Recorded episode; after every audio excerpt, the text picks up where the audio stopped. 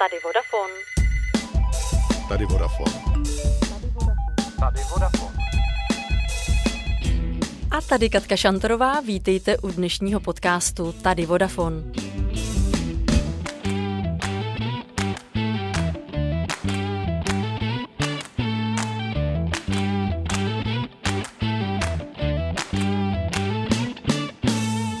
Univerzitní prostředí už dávno nejsou jen tmavé posluchárny a monotónní přednášky. Důkazem je třeba Vysoké učení technické v Brně, kde mají studenti možnost si v pěti vědeckých centrech a několika laboratořích vyzkoušet nejmodernější technologie. O tom, že na VUT se obracejí i firmy a společně pracují na oceňovaných projektech, si dnes budu povídat s docentem Jiřím Hoškem. Dobrý den, Jirko. Dobrý den, Katko.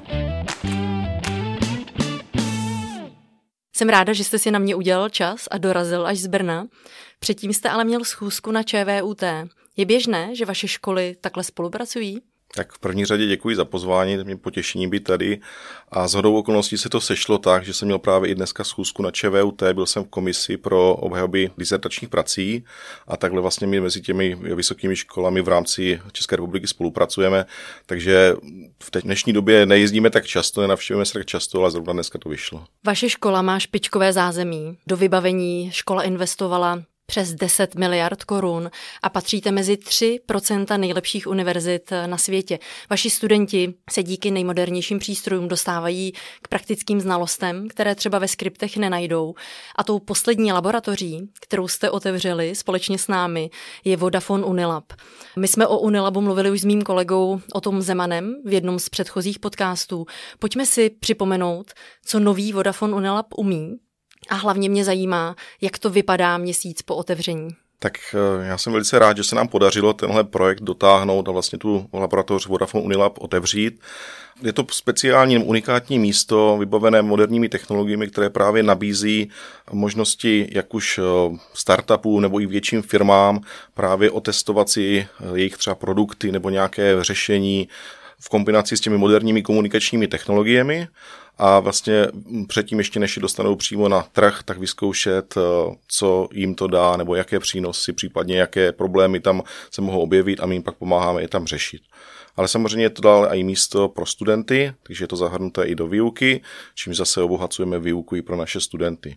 Ptala jste se vlastně, co se stalo za ten poslední měsíc, tak i přesto, že to teprve bylo otevřeno oficiálně ta laboratoř před měsícem, tak už se nám ozývaly eh, asi desítky firem ať už malé startupy, tak i větší nadnárodní společnosti, které prostě mají zájem spolupracovat na různých projektech, takže my jsme velice rádi, že to prostě mělo ten ohlas a rozvíjí se to. Tak to je skvělá zpráva.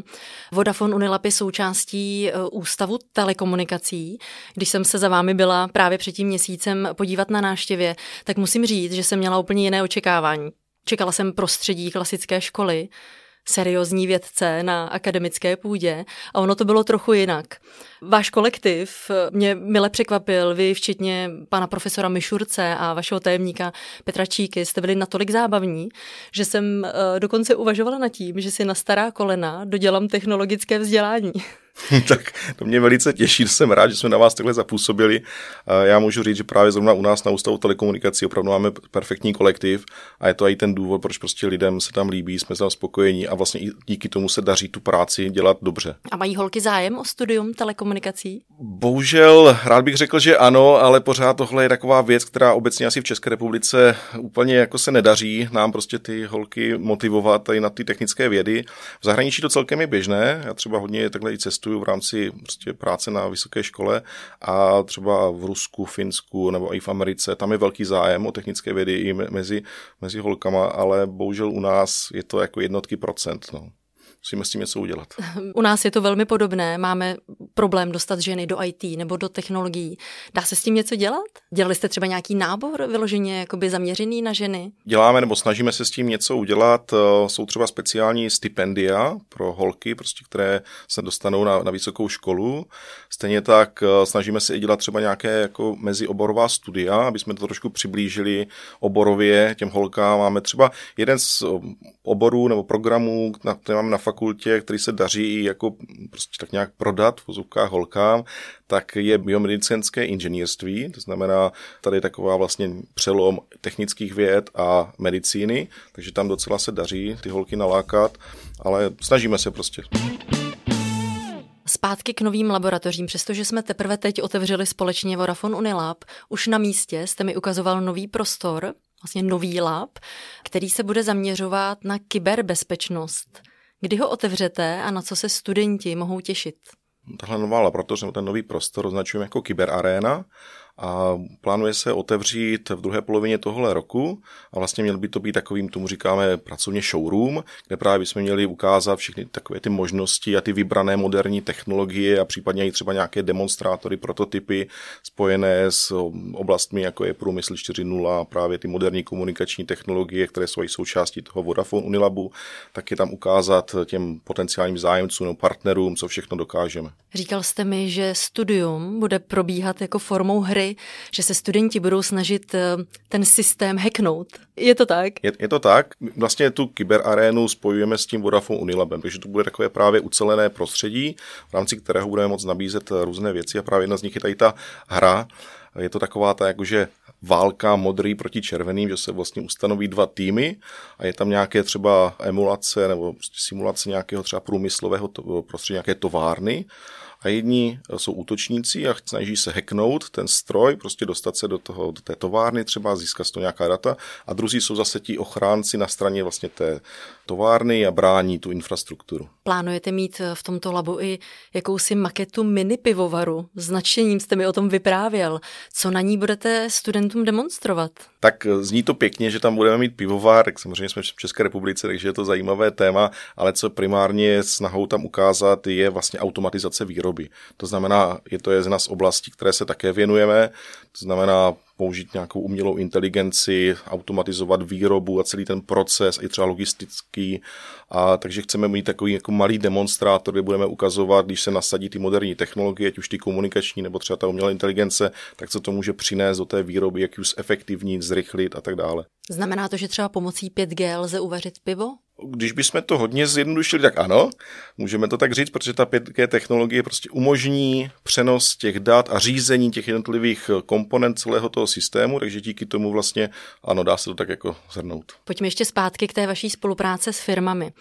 Firmám pomáháte s technologiemi a inovacemi, nabízíte jim právě vaše laboratoře k tomu, aby mohli otestovat eh, své výrobky, anebo jim předáváte vaše poznatky eh, z výzkumu. Říkal jste mi, že se na vás obrátilo už asi přes 200 firm. Tady se mi líbí právě to propojení toho akademického světa a biznisu.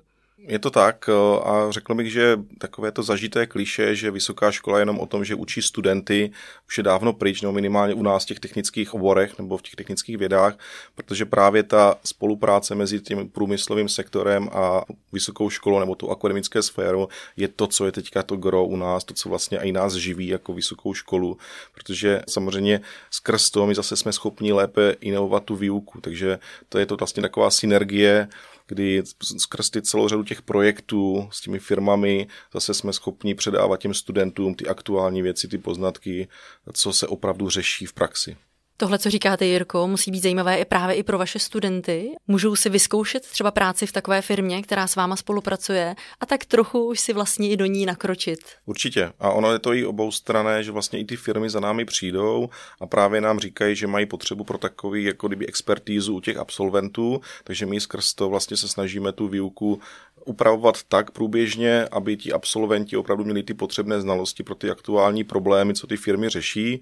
A samozřejmě pak i funguje to tak, že třeba firmy za námi chodí a společně vypisujeme témata bakalářských nebo diplomových prací, že ten student dělá jako kdyby na té své práci, současně má k tomu stáž ve firmě, takže už dělá rovno na nějakém tématu. A samozřejmě pokud je šikovný a domluví se s tou firmou, tak po skončení studia už tam rovnou může přejít jako na plný úvazek a začít tam pracovat. Takže tohle se nám docela daří a my myslím si, že naši absolventi jsou úspěšní potom i v praxi.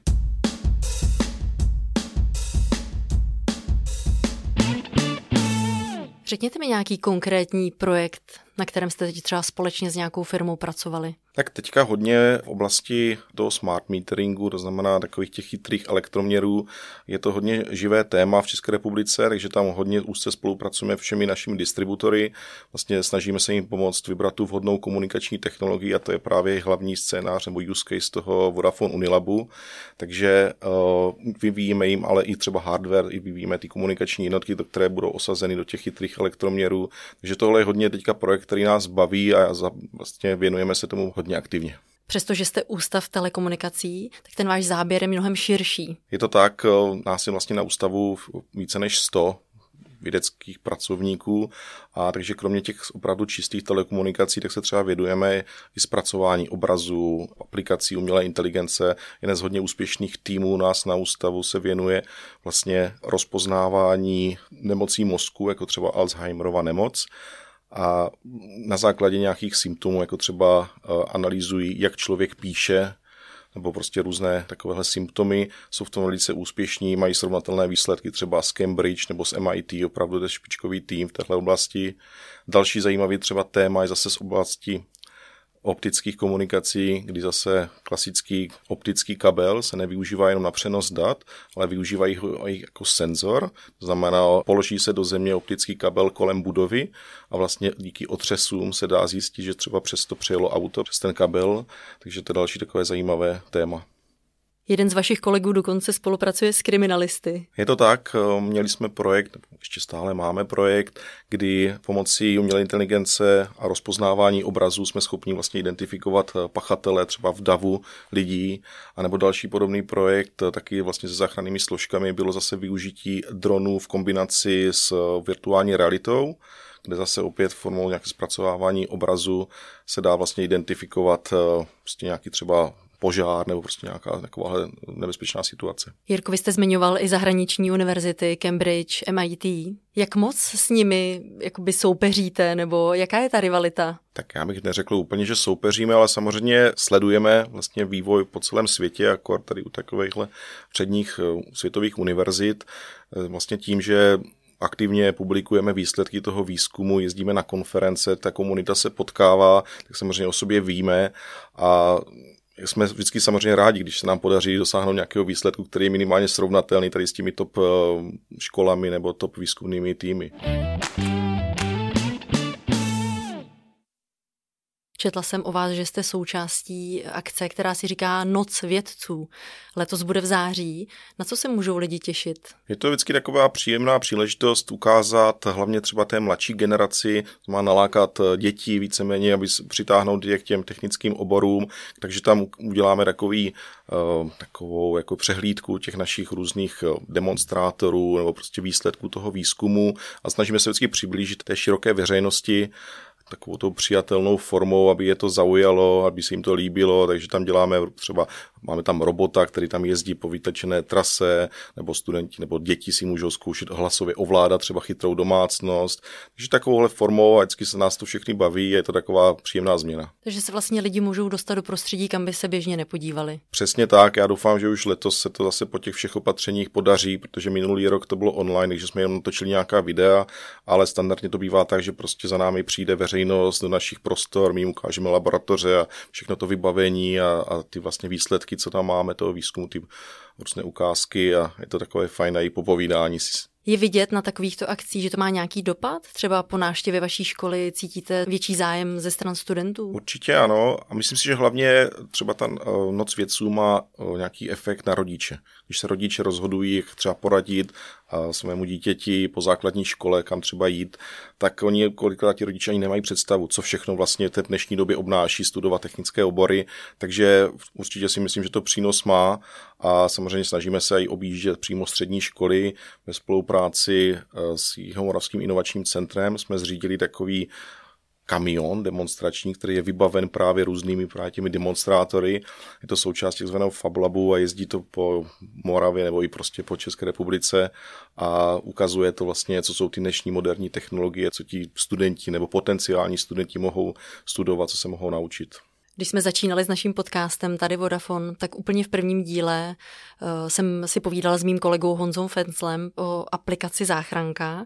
Jejíž zakladatel je vaším absolventem. To musí být hezký pocit, že vaši absolventi zakládají třeba i takto prospěšné projekty. Je to tak, určitě nás to velice těší a není to jenom třeba aplikace záchranka těch eh, úspěšných eh, studentů nebo bývalých studentů, kteří se k nám pak vrací se svými firmami a s navázáním nějaké spolupráce určitě víc.